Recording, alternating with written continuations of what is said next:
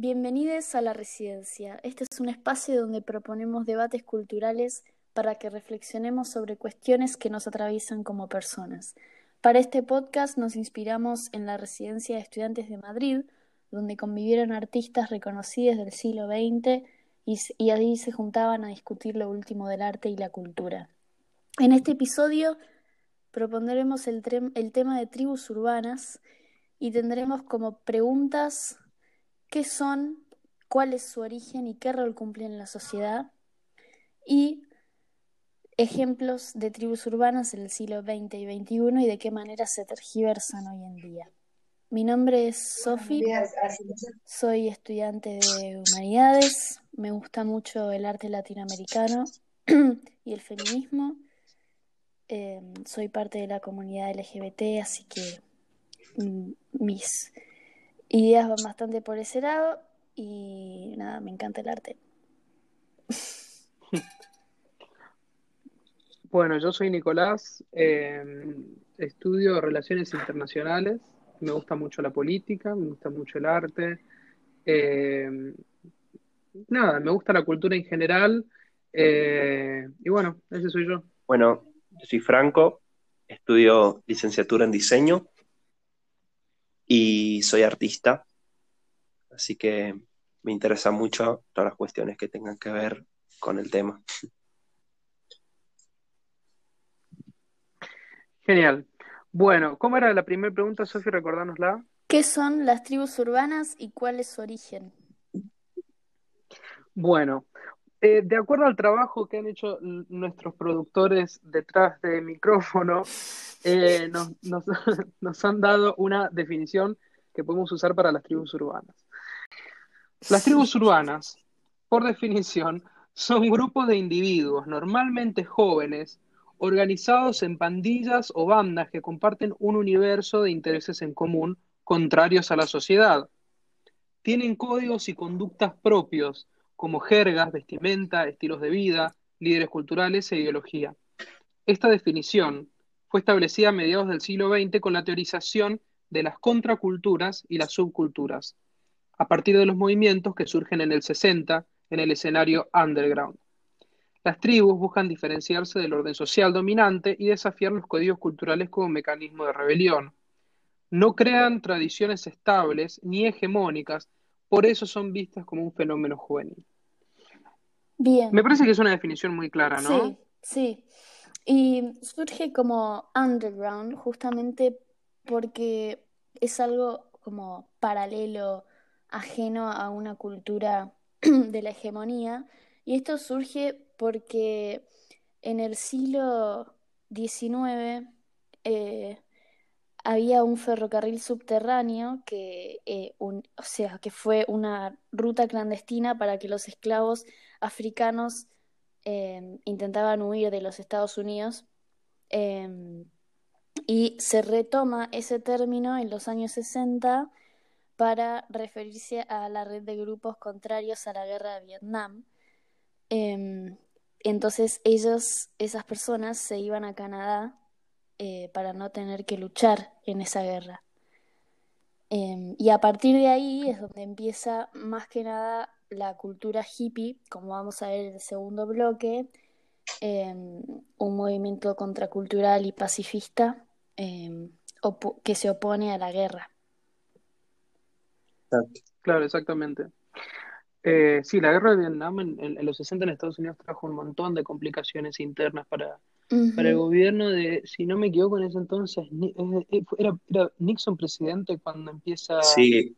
No cuando empieza. Sí, creo que fue Nixon, que después fue Nixon. En este momento en el que surgen todos los movimientos fue, Sí, creo que fue Nixon, si no me equivoco, y que después le tiró una bomba atómica prácticamente a los hippies cuando hizo ilegal el 90% de las drogas,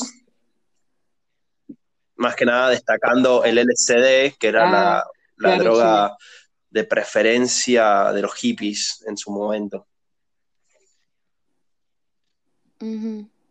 Hay una, mm, una serie eh, que seguramente la conocen, se llama eh, The Mindhunter, sobre un investigador de cuántico del FBI que es, es, como que está estudiando los asesinos en serie, esto es en los 60. Y hay una escena en particular, creo que es en uno de los primeros capítulos, en el que va a la creo que en el primer capítulo, en el que va a contactar a un profesor universitario y, eh, y el profesor universitario se asusta cuando, eh, cuando viene este agente del FBI para hacerle una serie de preguntas.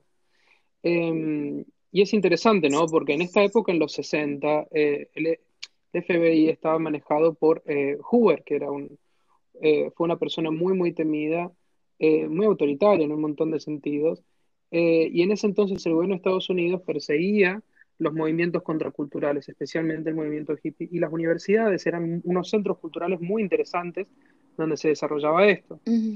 Eh, entonces, esta escena es interesante porque muestra cómo eh, el, sentimiento de, de, hostilidad, ¿no es cierto?, que entre ambos grupos, ¿no es cierto?, entre el gobierno, es decir, entre el gobierno pro guerra de Vietnam y estos jóvenes pacifistas, eh, pacifistas, amantes de la naturaleza, lo del amor libre, etcétera, etcétera. un pequeño detalle. Eh, incluso en esta, en esta etapa se empezaron a, a colocarse policías o fuerzas armadas en las puertas de las escuelas y siempre revisaban a las personas que tenían características de hippies, más que nada por la vestimenta y tal, las revisaban de arriba a abajo, más que nada para el, por el tema de drogas y todo eso. Y era tremendo, o sea, eh, re, feo del momento, ¿no? Sí, tal cual. En los 60 fueron una época muy, muy complicada políticamente. Muy interesante igual. El, eh, otro movimiento contracultural interesante de esa época fue, mm, eh, si no me equivoco, el Mayo francés, ¿no? Eh, en el que los estudiantes salieron a las calles de París, que obviamente las revoluciones les decían hippies también, ¿no? Pero eh, claro, exactamente, sí, sí, sí, sí, tal cual. O sea, acá en, en Latinoamérica luego vino el Plan Cóndor, como que justamente eh, la, o sea, en Estados Unidos la amenaza comunista, la, o sea, el comunismo era visto como una amenaza, entonces como que justamente a los hippies se los veía como eso. Pero estaban... Como una amenaza, claro. Estaban totalmente, eh, o sea, opuestos a la guerra más allá de la política. Como que me parece que eso es un punto a rescatar porque no es que eh, defienden una cierta ideología, sino que están más allá de eso y van por un bien común de la sociedad. Sí, totalmente como algo cultural. En ese entonces luchaban por un bien mucho. Exactamente, claro, claro, claro. Mm. De todas formas, hoy en día las eh, tribus urbanas o movimientos contraculturales, si querés decirle, no, no se enfrentan a, a, los mismos tipos de persecución ni nada por el estilo, ¿no? No, tal cual. Eh, pero es interesante siempre recordar el origen. Totalmente. Exacto. Sí. Como el sentido de pertenencia, ¿no? Como esta identidad que se crea eh, en contra de esta ideología o cultura eh, em, hegemónica que, que lleva hacia un mal camino, que lleva hacia la guerra, que lleva hacia eh, la represión, que lleva hacia la extrema derecha. entonces algo no estaba funcionando y tuvo que surgir un grupo que se que estuviera del otro lado, ¿no? Como para defender un poco los derechos humanos. Esa es mi visión particular, igual, como que, eh, o sea, si no hubieran surgido los hippies, tal vez el mundo no estaría en pie. sí, tal cual. Y de ahí pasamos a los floggers. a los floggers. Creo que todos tuvimos una época medio flogger, medio emo. Va, al menos los que nacimos por, es, por ahí, por dos finales del, de los 90, principios del 2000. Yo de chiquito, yo de chiquito tenía, era tipo bastante emo, así como que me, le redaba las bandas de metal así. me peinaba con el chiquito. ah, sí. Yo tenía como una especie de crisis de identidad. No sabía si era flogger porque me gustaba cómo se vestían los floggers, pero, o sea, en San Juan nunca, pequeño paréntesis para la gente que escucha, yo soy de San Juan, eh, nunca llegó bien el movimiento flogger. O sea, después me enteré que los floggers eran los que se iban en Unicenter y hacían como las batallas este de baile que después terminaban en batallas campales de verdad. Eh, pero nada, me acuerdo que me gustaban los pantalones de colores, las remeras fluo. Digamos como que en San, Juan, en San Juan no, llegó ninguna tribu urbana tipo posta así a quedarse. Y yo creo que la mayoría se, están, se desarrollaban más en Buenos Aires, ¿no? Em, pero sí, no sé, no, tampoco sé muy bien eh, si los floggers, por ejemplo, son algo, o sea, yo no, me ha pasado ver a mí conocer gente de afuera, por ejemplo, en Argentina, que conociera a los floggers, ¿no? Sí los hemos, o sea, los hemos son mucho más conocidos, pero los floggers, no sé, como una tribu urbana muy... Ah, mi novia tuvo un pasado flogger, tipo, le encantaba la vestimenta, tenía el peinado, todo eso característico de los floggers. No sé si llegó el punto de usar Fotolog, que para los que no conozcan, Fotolog era una red social que era predominante en los floggers y podían subir una foto al día y era como una foto mostrando algo de su día y era como una clase de Instagram, pero más precario. Claro. Pero más precario, sí, un poco más turbio también. Se, se sí, solo subían, solo habían floggers ahí, o sea que vos estabas ahí en un mundo de floggers que subían fotos y era una guerra de quién tenía más likes, quién tenía. Era un mundo sí, raro. Sí, olvídate. Sí, sí, sí. Sí, es que surgió en Argentina, de hecho, la cultura flogger. Eso es re loco. Claro, ¿no? Sí. Es muy loco. Ay, no hacemos nada bien. Y como que esa tribu mutó a algunas como de cumbias más digitalizadas, em, tipo turros. Em, em, ah, ¿te acordás? Sí. Sí, sí, sí. O sea que usualmente como que se rediscrimina, eh, se ve bastante peyorativamente, tipo la palabra turro, turre, turra, pero que tiene la estética del flower, tipo pantalones chupines, camisas, remeras con el cuello en B, eh, y así. Claro. Sí, tal cual, tal cual. Como que siempre toda tribu tiene su distintivo en la vestimenta porque eso es algo que también delimita mucho a los grupos y hace al sentido de pertenencia. Totalmente, yo creo que eh, ocurre este fenómeno, como habíamos dicho anteriormente, en la juventud, yo creo que es más que nada, yo creo que todos los, la juventud, todos cuando somos jóvenes nos encontramos con esa clase, clase de crisis existencial en donde no tenemos una eh, no, sentimos que no pertenecemos a nada y que no somos nadie, por así decirlo, así medio filosóficamente. Y creo que las tribus urbanas son un factor importante en la juventud para la hora de sentirse pertenecientes a algo, sentirse importantes con algo y que este, esta, mismo, esta misma pertenencia te brinde una personalidad, ¿no? Tipo, sentirte de alguna forma, tipo poder decir yo tengo mi, propia ideología, yo tengo mi propia forma de vestir, eh, sigo a mis propias influyentes, mis, ¿no? Eh, claro, y como códigos compartidos sí, totalmente, y conductas. Te hace sentirte dentro, dentro de algo. Exactamente dentro de un grupo. Así. Sí, pero al mismo tiempo como que... Sí, te separa de la tiene sociedad. también su contraparte de discriminación. Sí, sí, sí. Porque... Tiene esos dos lados.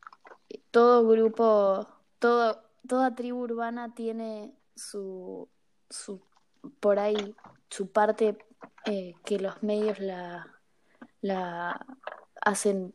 La marginan. Sí, sí, eso. Como que ah, dicen cosas que no son y como que no es que le preguntan, por ejemplo, no sé, no le preguntan a un flower qué es ser flower, sino que toman referencias de cualquier otra persona menos de los flowers eh, para identificarse, eh, identificar ese grupo y marginarlo, ¿no?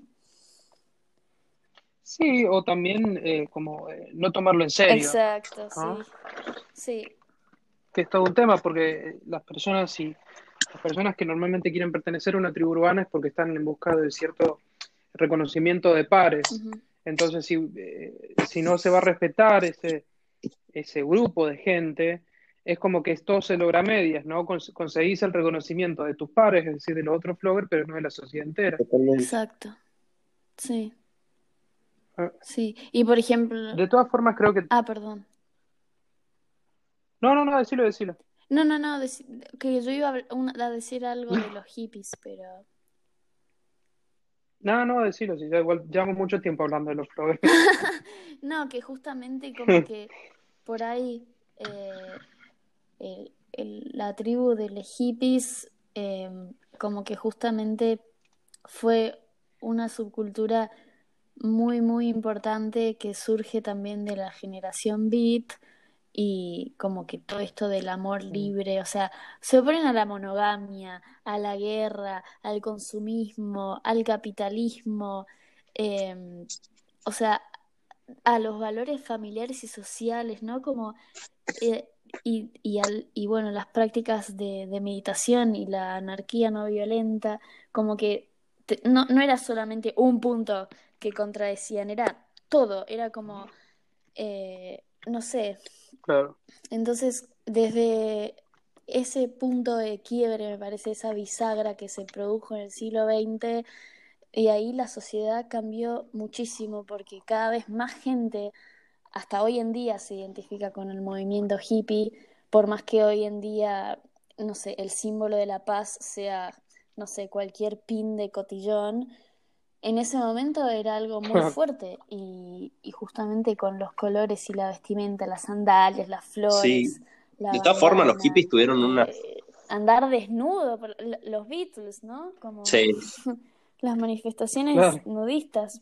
Igual tuvieron una falla los hippies que, que es para sí, destacar, que fue muchos grupos de hippies decidieron, muchos incluso con muy buena situación económica, decidieron regalar o vender por muy poco precio la mayoría de sus pertenencias y mudarse a las afueras de la ciudad en tribus, eh, ¿no? Y vivir entre todos ahí, paz y amor, eh, teniendo relaciones sexuales abiertamente entre ellos y todas esas cosas, pero tuvieron un punto de quiebre que fue, se dieron cuenta que eh, la comida no nace de los árboles, que muchos objetos, que, cosas que consumimos de los árboles y, y tal, y llegaron a ese punto de quiebre y como que dijeron en un punto, che, esto no está tan bueno en su extremo, ¿no?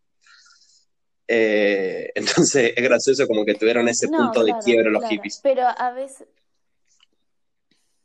Sí, es que yo creo que todo grupo Sí. minoritario, toda disidencia, tiene que llegar a un extremo para después volver a un punto Sí, de totalmente. equilibrio.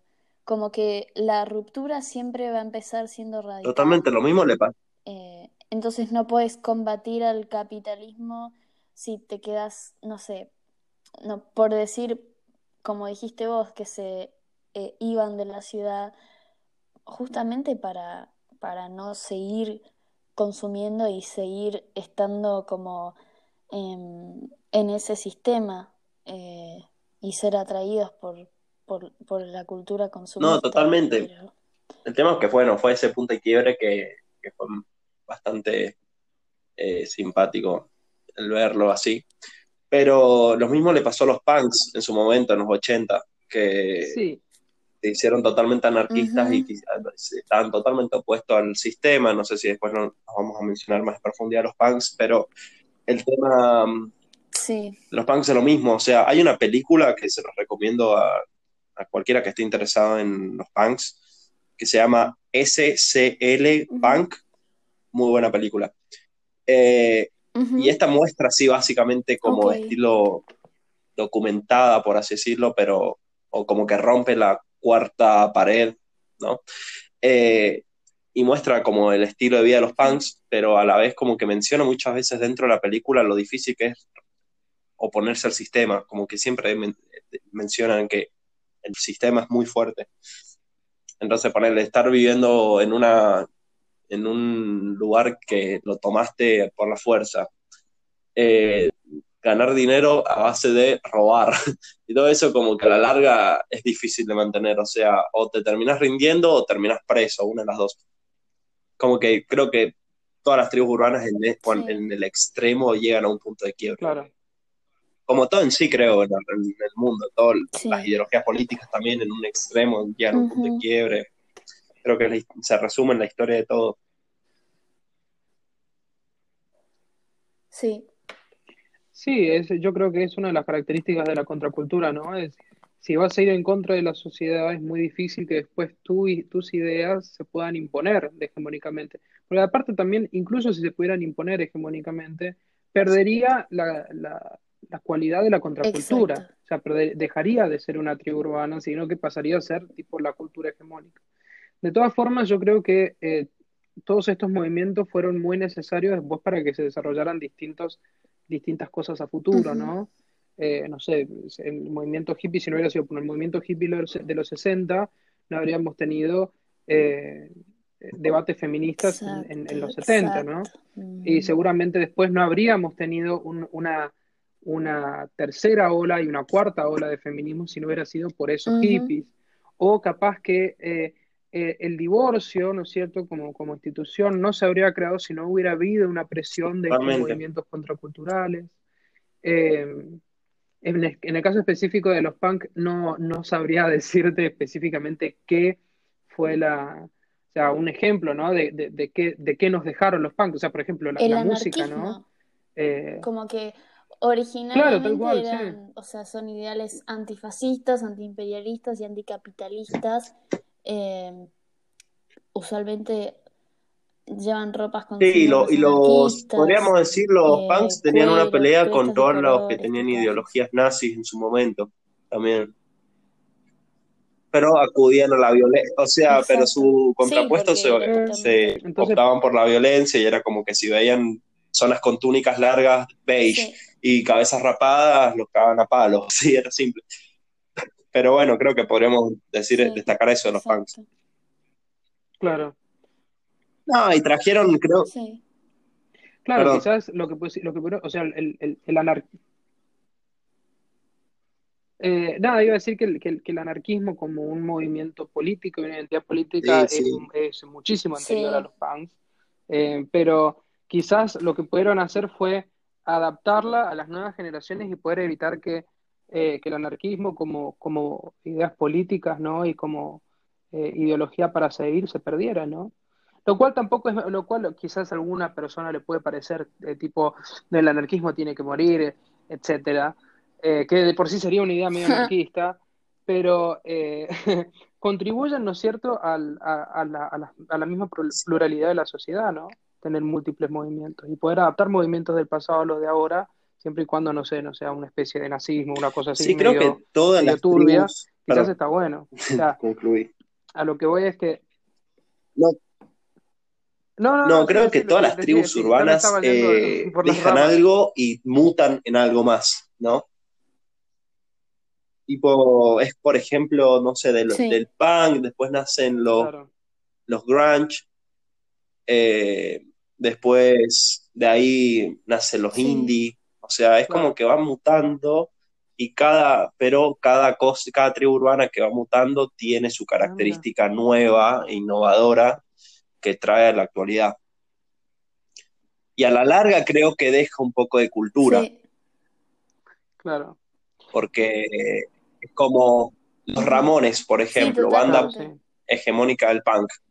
Eh, a la larga después por más que no seas punk, dejó una influencia social, política y también cultural que hasta el día de hoy destaca. O sea, eh, cualquiera le puede preguntar a nuestros padres, tipo, sobre los Ramones y más de un padre les encantaba y cantaba canciones y tal y no necesariamente eran punks anarquistas, pero bueno, les gustaba el movimiento, entonces deja una influencia cultural en la música, en la forma de vestir, en todo, que perdura en el tiempo y a veces va mutando. Sí, es que Claro. Eh, ah, Por ahí, sí, el otro día justo leía que una artista sueca, Molly Nilsson, que era mm, como también de estas subculturas así de músicas que producían y, o sea, eran cantautores y, y producían su propia música, onda como el Indio Solari, como todo Sí, eran independiente, que, que para la época era como, era súper, claro, era súper innovador y que como que en Argentina toda la cultura underground eh, se, se, se dio muy fácilmente, o sea, como que se consolidó rápido. Y, y no fue así en, en Europa, por ejemplo, ¿no? Y, y que justamente eh, Franz Cappa, que era un, co- un compositor y músico y también director de cine, como que hacía todo, Sí, eh, como que decía, la cultura oficial siempre va a estar ahí a tu encuentro, pero al underground tenés que ir vos. Como que es de esto que veníamos claro. hablando, ¿no? Que, que siempre vamos a tener algo hegemónico y una minoría que justamente como es minoría, no es tan conocida y se la critica justamente por eso. Eh, tal vez como hoy y siempre fue la comunidad LGBTQ, ¿no? Eh, me parece que Eh, sí, mucho tiempo se, se- la comunidad LGBTIQ se movió en el Sí, under. y se sigue Eh, moviendo así. eh, Hay lugares que, que si no sos de la comunidad, no los conoces, eh, como que, o sea, por suerte hoy en día los boliches sí, no sé, en Buenos Aires son mucho más conocidos que antes, pero hay bares y, y cosas re under. Bueno, e- en ese sentido, ¿sabes qué me llamó mucho la atención? Que descubrí una, un- una página de Instagram el otro día sobre eh, una... Porque en Buenos Aires, o sea, cualquier persona que viva acá sabe cuáles son los boliches gay, porque aparte son Sí, conocidos, tenés las fiestas, etcétera. Pero encontré una página de Instagram sobre una fiesta LGBTIQ que se hacía en San Juan, de la cual yo no tenía, pero nada de idea que existía. Y era muy interesante porque en las fotos eran, eh, había drag queens, había eh, gender bender, había eh, un montón wow, de personajes que quizás son un poco comunes, no te digo en los boliches gay ma- más mainstream de acá de Buenos Aires, pero sí quizás si vas a otro, a una fiesta un poquito, pero un poco más, más under nada más que lo ves. Eh, pero me llamó mucho la atención verlo en, en una provincia pequeña, conservadora, sí, ¿no? Y me hizo pensar en esto de- de- de- del underground, ¿no? Sí, De- totalmente. de- del under eh, en el interior del sí, país. Eh, Sí, totalmente. Yo, por cómo, ejemplo, y en mi cómo se caso, está dando ejemplo, sí, lentamente, ¿no? sí, claro, como que es yo en mi caso, incomparable per- igual por ejemplo, perdón, no, Sí, que obviamente, ponele, yo en mi caso me pasa lo mismo, que yo pertenezco más que nada un poco, no sé si me identifico, pero bueno, estoy bastante metido en el tema del indie.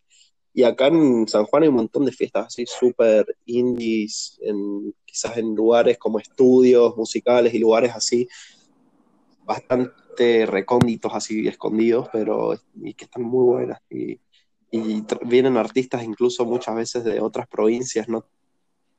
Y hay de todo.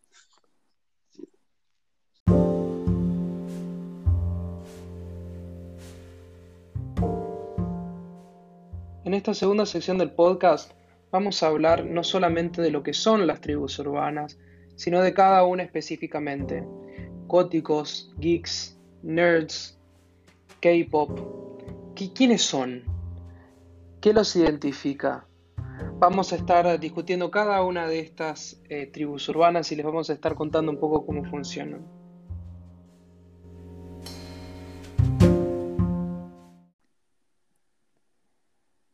Bueno, les gótiques em, están relacionados con el más allá y su misterio. Usan solo color negro y ropa victoriana, delineador y elementos religiosos como cruces. Em, y, o sea, en realidad decimos los estereotipos porque eh, justamente es esto lo que define, ¿no? a una tribu urbana. Em, y por ahí hay cosas que hoy en día dejaron de existir, pero que siguen teniendo sus dejos. Em, y que no nos dejan de llamar la atención, ¿no? Y tienen su propio también estilo de arte, el arte gótico, que es un arte, por ejemplo, que en mi caso yo consumo mucho, me encanta. Ajá. Tienen su, sí, todo lo que tenga que ver con el estereotipo, ¿no? Y esto se aplica a todas las tribus urbanas que mencionamos. Claro. El lettering no sería gótico, no. Claro, sí, cada una tiene Mm, como su, eh, desarrolla su propio mm, también arte, ¿no? Eh, lo cual es muy interesante. Eh, la construcción de la cultura a través del arte, de la Sí, cultura propia. Eh, no sé, ahora se me ocurre, por ejemplo, los traperos, eh, cómo han como adaptado, ha empezado como a adoptar en realidad esta como estética, por ejemplo, de vestimenta, la cual es muy específica del trapero, ¿no? Eh, y también, Sí.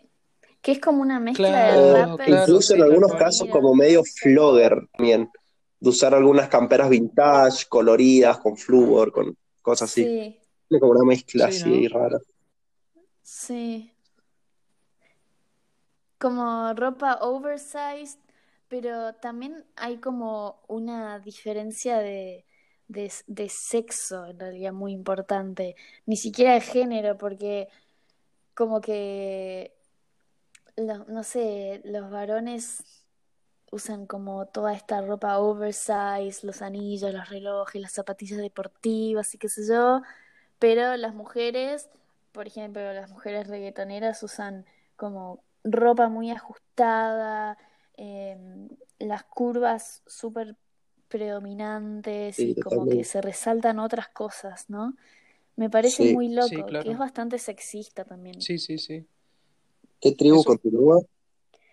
Em, o sea, como, y también las letras de las Bueno, de reggaetón, un tema Pero ya aparte. y Son son súper sexistas. Y los videoclips también, hmm, ojo. Puff, es como, sí, parece un cabaret, sí, tal cual. literal. Es como que el rapper o el reggaetonero es un proxeneta que tiene a todas las mujeres a su servicio y, o casualidad, todas tienen un cuerpo hegemónico y ropas ajustadas. Va, en, realidad ni siquiera tienen y es ropa gracioso cuando los reggaetoneros así intentan, o los traperos se muestran así. intentan los LGBTI no les sale, como por ejemplo Bad Bunny cuando, cuando Sabía en que este ibas a decir Bad que Bunny. en el de Yo Perreo Sola, que salió disfrazada de mujer para hacerse LGBT y romper estereotipos, para como que hay personas que se lo festejan, y es como, chabón, las can- el 90 Ujú, todas sus canciones son de sexo, tratan a la mujer como objeto, todo, y ahora se disfraza en un video y es la mismísima Juana de Arco, el chabón, ¿no? O sea, déjate hinchar. Sí. Sí, es como que aparte en sus redes sociales como que súper normalizan esta violencia hacia la mujer en el sentido ideológico sexual, como el rol de la mujer es estar a disposición del varón y eh, es eso, y es lo que consumimos todo el tiempo. Entras a un local y esa, hay esa música, vas a una fiesta y es esa música, eh, en todos los lugares es como que es, es un es algo muy, Sí, consumido, les voy a sobre todo hacer en una América pregunta Latina, para, ¿no? para ver qué piensan, ¿no? Pero si este tipo de canciones las escuchamos en todos los boliches y eh, están en todos lados, ¿podríamos decir que est- est- este tipo de música es contracultura o pertenece a una tribu urbana? Y Mm, creo que depende del género. buena Los pregunta. reggaetoneros, que creo que son tribu No. urbana, consumen eso. O sea, Yo no sé, che, si son una ¿Decís tribu urbana. Quizás? O para mí hoy en día es como que, no sé, le como que cualquier persona conoce, qué sé yo, Tusa, pero no sé, qué sé yo, otra, otras bandas indie, qué sé yo, por decir Tame Impala, como que no, Creo no que no mucha gente la eh, escucha, más de nuestra no, creo edad, que no sería nada. eh, como bandas así Como que está súper normalizado. O sea, hoy en día todo el mundo consume tipo trap o reggaetón o cumbia, cuarteto, todas esas, esas- es muy natural, es como que ya es Ajá. parte del folclore, por ejemplo, en las fiestas, en los boliches y todo, bailar cuarteto, bailar cumbia, reggaetón, y no se centran en las letras, por más que en todos estos géneros mencionados son súper sexistas las letras y machistas en muchos casos, no, no, no se centran en eso, es como que, no sé, es parte del folclore en el momento.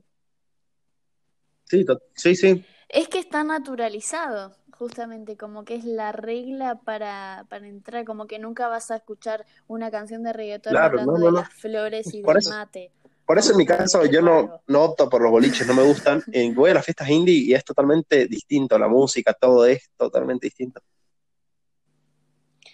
Todo, porque Claro, sí, yo también, como que No, en- hace tanto en no las fiestas- boliche con... y para colmo te encontrás de todo, te encontrás como- metaleros, he visto punks, he visto chabones que son súper hippies, eh, trans, gays, o sea, es como que hay específicamente de, uh, soy gay, tengo que ir a esta fiesta. No, es como que vos vas y te encontrás con todo, no sé, está buenísimo. Bueno, Claro. las tribus urbanas restantes, Sí. si, Re, si quieren, vamos a dale. Sí. Em, después, bueno, están los hipsters, les hipsters que, em, que bueno, pretenden no seguir intereses estéticos convencionales y disfrutan como de esta estética vintage, de la música indie. Y tienen eh, barbas. Y comen orgánicos, son Y usan, usan lentes siempre. Sí, y suelen ser ecologistas. Sí. Y hay como un movimiento post-hipster que se denominan mappies, em, que crecen con la Play, como que son adictos a la tecnología de Apple y toda esta nueva movida, eh, pero también como que son Instagramers y comida vegana, eh, como que no se preocupan por ganar dinero, sino por una buena Mm. calidad de vida, por así Muy decirlo. burgués todo. Sí,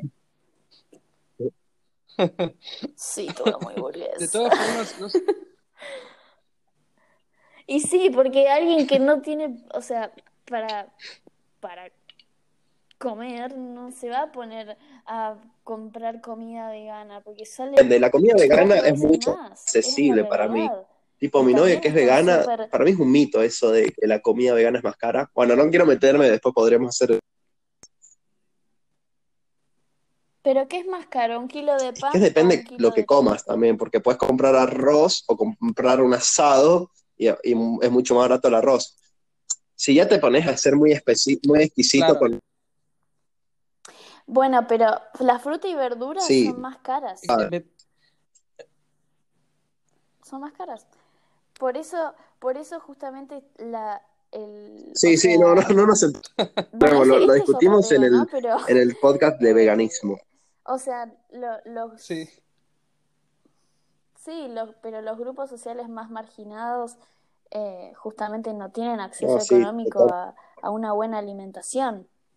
Y por eso hay deficiencia nutricional en esos sectores, porque es más barato un kilo de fideos Sí, sí, totalmente. que un Además kilo que de hay que tener en cuenta que la gracia del veganismo y el vegetarianismo es que hay que eh, tenés que poder suplementar lo que normalmente eh, comerías con la carne y para lograr una correcta suplementación necesitas consumir algunos productos que no es tan fácil conseguirlos para una para gente de recursos. De todas formas, Ujú. acabamos de tirar un spoiler de uno de los próximos capítulos que va a ser sobre veganismo y vegetarianismo. Así que para toda la gente que esté escuchando, esténse atentos si les gusta ese te- tema. Qué buenas técnicas de marketing hacemos, che. Sí, sí, te juro. Bueno, ¿qué otras, qué otras tribus urbanas hay, Sofi? Em, los frikis, los frikis, y que, bueno, justamente creo que esta tribu es la más discriminada de todas, porque como que, no sé, siempre se escucha como, ay, sos re otaku si haces esto, o ay, sos un geek, un geek si, no sé, si estás todo el día con la computadora diseñando programas informáticos, y es como que, em, pero en realidad eh, es en sí misma una subcultura real, compartida por personas que tienen una obsesión con algo que las aparta de la sociedad. Por ejemplo, los videojuegos, eh, las actualizaciones digitales, la tecnología. Em, Pequeña y también, Perdón, bueno, dentro- Una pequeña aclaración es que dentro de los frikis, eh, se- los frikis se dividen en tres.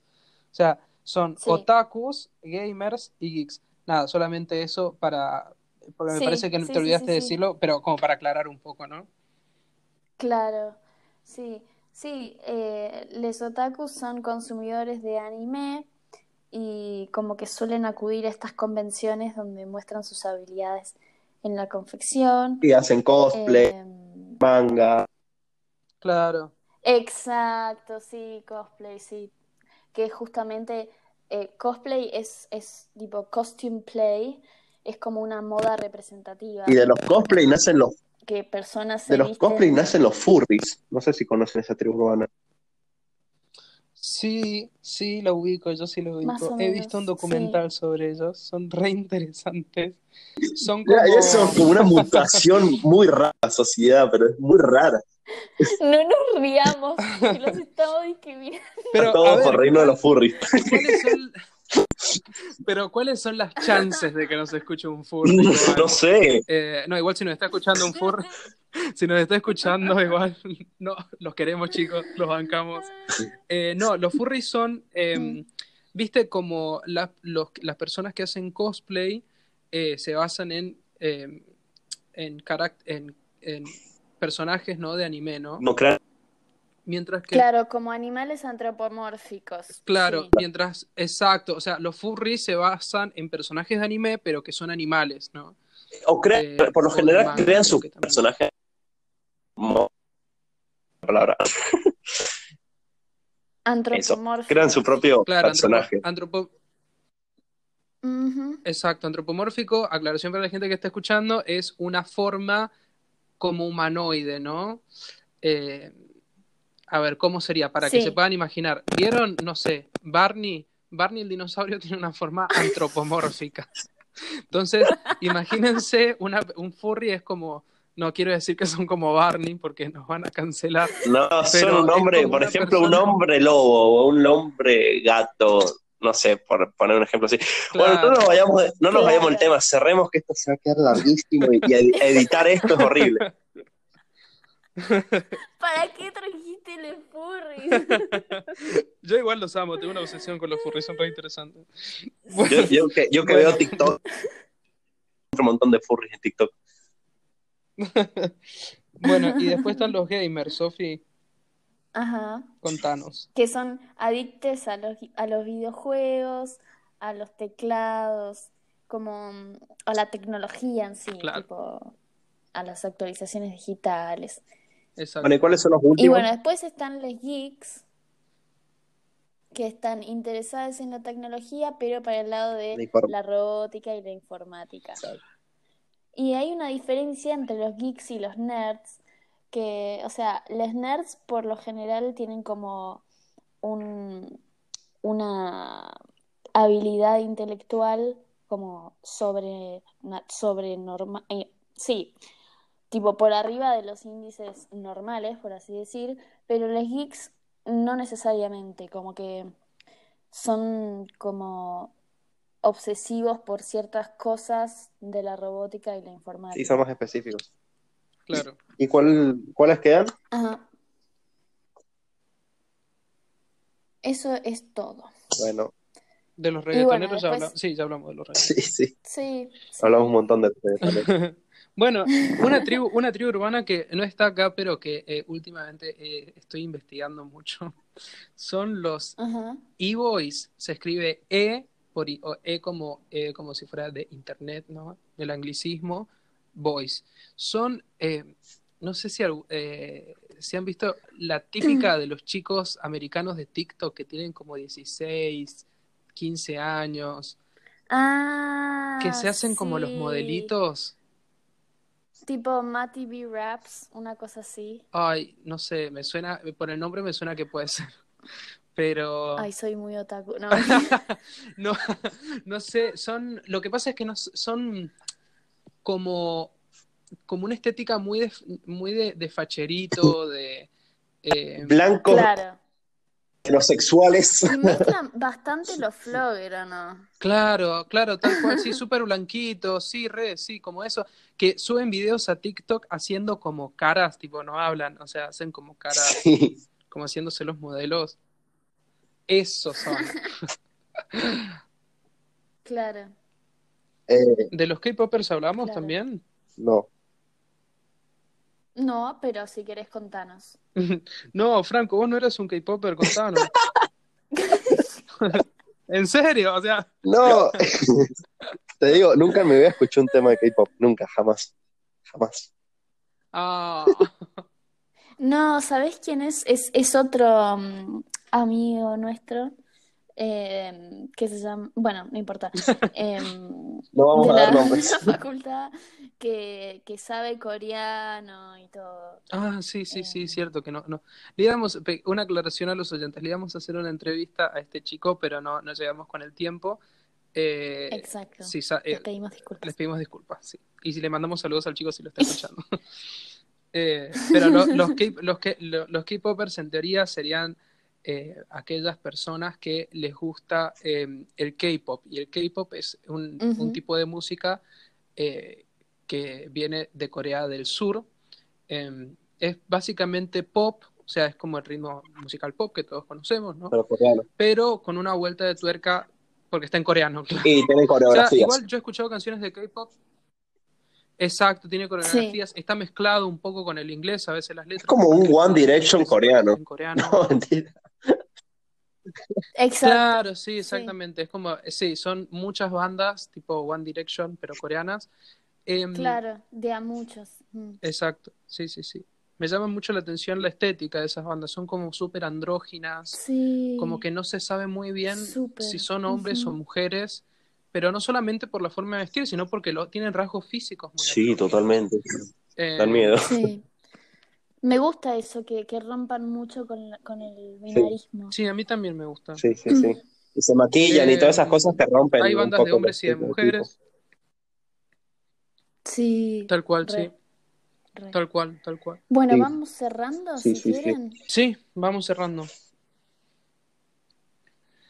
Bueno, entonces, pensándolo en todo lo que hablamos, podríamos decir que hoy en día también eh, estas contraculturas eh, y el mainstream eh, forman parte también de una cultura bastante consumista y, y que y que soporta como este sistema, ¿no? de, de, la tecnología, de ciertas marcas y bueno, de, de ciertos valores también, ¿no? Como, no sé, si comes orgánico, eh, es como que aumenta tu nivel de calidad de vida y cosas así, que son subjetividades que se imponen como verdades también. Claro, Y que, no sé, vas a una fiesta y no conoces una canción reconocida de reggaetón y es como, ¿cómo no la conoces? Como que todo el tiempo estamos bajo estas influencias en la pantalla constantemente eh, y que, y que, y que cambia todo el tiempo, como que una canción que está en el top 10 mundial a los dos meses ya está olvidada. Sí, totalmente. entonces, en este mundo tan, tan efímero de esta, de todas estas cosas tan, tan rápidas eh, y volátiles, es difícil que una cultura permanezca, ¿no? claro. No sé, me hace pensar eso, todo esto. Bueno, el otro día escuchaba un, un, un youtuber que es crítico de, de música y él hacía esta misma, planteó esto mismo que decís vos, ¿no? Él decía, Bad Bunny, por tirarte, no, creo, creo que sí está hablando de Bad Bunny igual, no me acuerdo bien, pero estaba Ujú. hablando de uno de estos reggaetoneros traperos.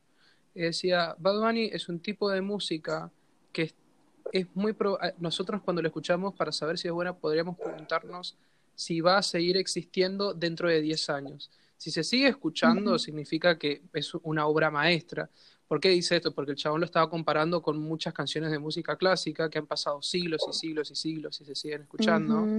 Eh, o, o, o clásicos, por ejemplo, Queen, ¿no es cierto? Sí. Em. Y, y nada, ¿no? Tiene que ver un poco con esto, como con, con la inmediatez. De todas formas, creo que vivimos como en una época muy de, de Sí, totalmente. No, para mí no predominan. Sí. De que todo lo tenemos. Esto me hace acordar, por ejemplo. Mm. 2015, yo tenía mi hermanito que siempre fue bastante de seguir la mo- música de moda, ¿no? Y en su momento escuchaba mucho lo que es Mara, Marrombay y esas bandas que eran famosas en su momento y se reescuchaban en Argentina. Sí. Y yo les dije, en un año desaparecen. Y hoy en día, ¿quién saca? O sea, ¿quién, quién sabe o quién está escuchando el último hit de Marama? Nadie. O sea, no, ya está, ya murió. Y, y con lo mismo va a pasar con varios traperos de Argentina. No, no se va a terminar su carrera musical, pero sí su, su, su hit, su boom del momento. Sí. Sí. Sí. Es que yo creo que las bandas clásicas tipo, no sé, Queen, como, o sea, U2, qué sé yo. eh, Sí, o Nirvana, no- bandas así que son más actuales, un poco más. Es que creo que dejaron algo que, algo que Sí. hizo un boom, alguna marca en la sociedad, un cambio. En cambio, ponerle Bad Bunny, hará música o no, de cada uno, pero no está cambiando nada, está dejando algo en la sociedad, como lo dejó Queen en su momento. No. Ujú. Sí, y aparte como que mm, hoy en día, ponele la mayoría de, en la, en la música así más escuchada, por así decir, la mayoría son solistas, Sí, no totalmente. hay bandas. Como que por ahí Coldplay no surgió ahora, surgió en los 90, como que ya viene de hace un montón, King, eh, no sé, bandas inglesas eh, eh, que siguen tocando, qué sé yo, Guns N' Roses, pero como que se busca el individuo, ¿no? Resaltar, eh, ay, esta persona tiene un montón de seguidores y bueno, la voy a seguir porque Es que bueno, es parte, de lo que vende, es el mercado, que... es lo que las disqueras les interesa, ver un alguien que pueda Ujú, vender estéticamente y musicalmente, y bueno, es como fue Justin Bieber en su momento, exacto. o sea, vendía mucho la imagen y también su... Bueno, ¿cómo podemos entonces concluir sí, de una vez eh, todo esto?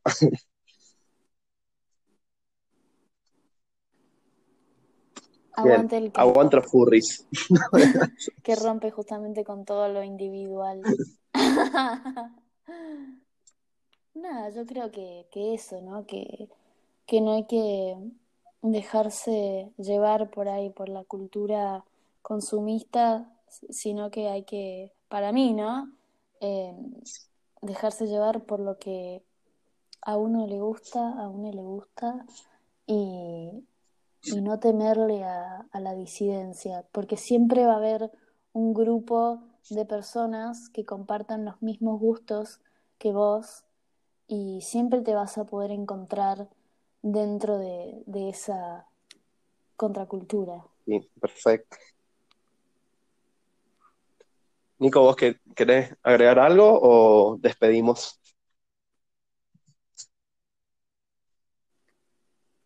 Che, no. Bueno, No,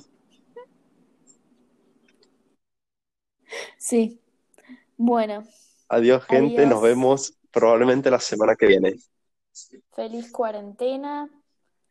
Sí. Chao, chao. Chao.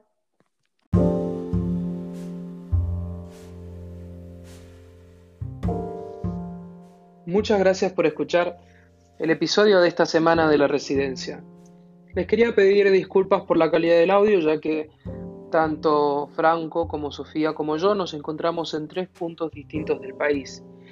Cada uno de nosotros está haciendo la cuarentena obligatoria para evitar la expansión del coronavirus. Con suerte, dentro de unas semanas vamos a poder volver al estudio donde vamos a estar grabando este podcast y nos escucharán mucho mejor. Les agradezco mucho por escucharnos y, perdón nuevamente, que tengan una muy linda cuarentena.